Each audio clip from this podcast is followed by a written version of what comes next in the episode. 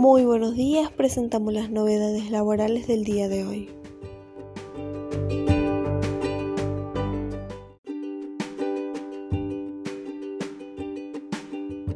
AFIP abrió la inscripción para que las empresas tramiten créditos a tasa subsidiada y Repro 2.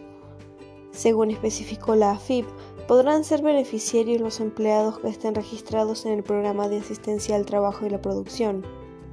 El procedimiento se tramita en la página web de AFIP entre el 1 y el 6 de diciembre inclusive. La posibilidad de acceder a cada uno de los beneficios depende del tipo de actividad desarrollada por la empresa y la variación nominal en su nivel de facturación. Las empresas que no desarrollan actividades críticas registran una variación nominal negativa en su facturación entre los meses de octubre del 2020 y 2019. Podrán optar entre tramitar el crédito a tasa subsidiada del 26% o solicitar el Repro 2 que instrumenta el Ministro de Trabajo, Empleo y Seguridad Social. AFIP abrió la inscripción para que las empresas tramiten créditos a tasa subsidiada y Repro 2. Según especificó la AFIP, podrán ser beneficiarios los empleadores que estén registrados en el programa de asistencia de trabajo y la producción. El procedimiento se tramita en la página web de AFIP entre el 1 y el 6 de diciembre. La posibilidad de acceder a cada uno de los beneficios depende del tipo de actividad desarrollada por la empresa y la variación nominal en su nivel de facturación. Las empresas que no desarrollan actividades críticas y registran una variación nominal negativa en su facturación entre los meses de octubre del 2020 y 2019 podrán optar por tramitar un crédito a tasa subsidiada del 27% o solicitar el Repro 2 que instrumenta el Ministerio de Trabajo, Empleo y Seguridad Social. Los empleadores que decidan tramitar Repro 2 deben recabar y presentar a través del servicio web del programa ATP el último balance junto con un conjunto de datos económicos sobre la empresa. La información es requerida por el Ministerio de Trabajo, Empleo y Seguridad Social. Las empresas no afectadas en forma crítica que registran una variación nominal positiva en su facturación del 0 al 35% podrán solicitar un crédito a tasa subsidiada del 33%. Los créditos contarán con un periodo de gracia de tres meses y el repago se realiza en 12 cuotas iguales y consecutivas.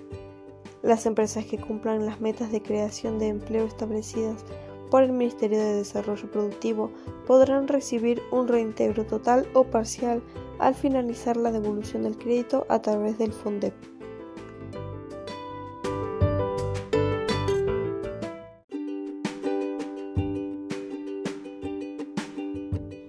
el gobierno acordó con los gremios docentes una suba del salario mínimo del 33% para todo el 2020.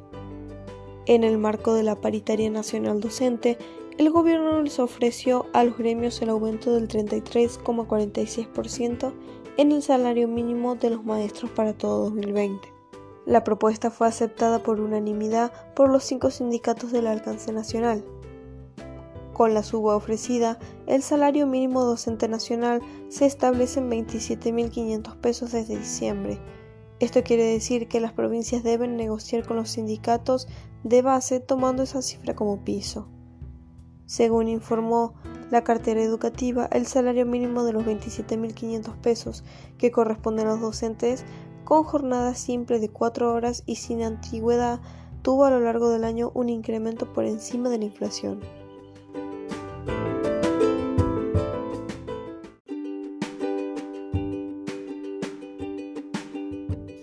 Jubilaciones, pensiones y asignación universal por hijo.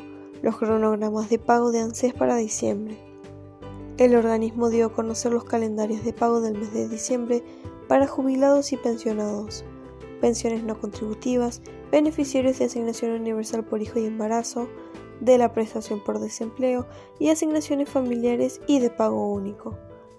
Las pensiones no contributivas se cobrarán en sucursales bancarias habilitadas Atenderán por ventanilla solo los titulares de pensiones no contributivas que deban cobrar su haber de diciembre con documentos terminados en 2 y 3. En este sentido, si bien estas personas no tienen que solicitar turno previo para cobrar este beneficio, deben acercarse a la sucursal bancaria únicamente en la fecha asignada. Cabe recordar que los saberes permanecerán depositados en sus cuentas.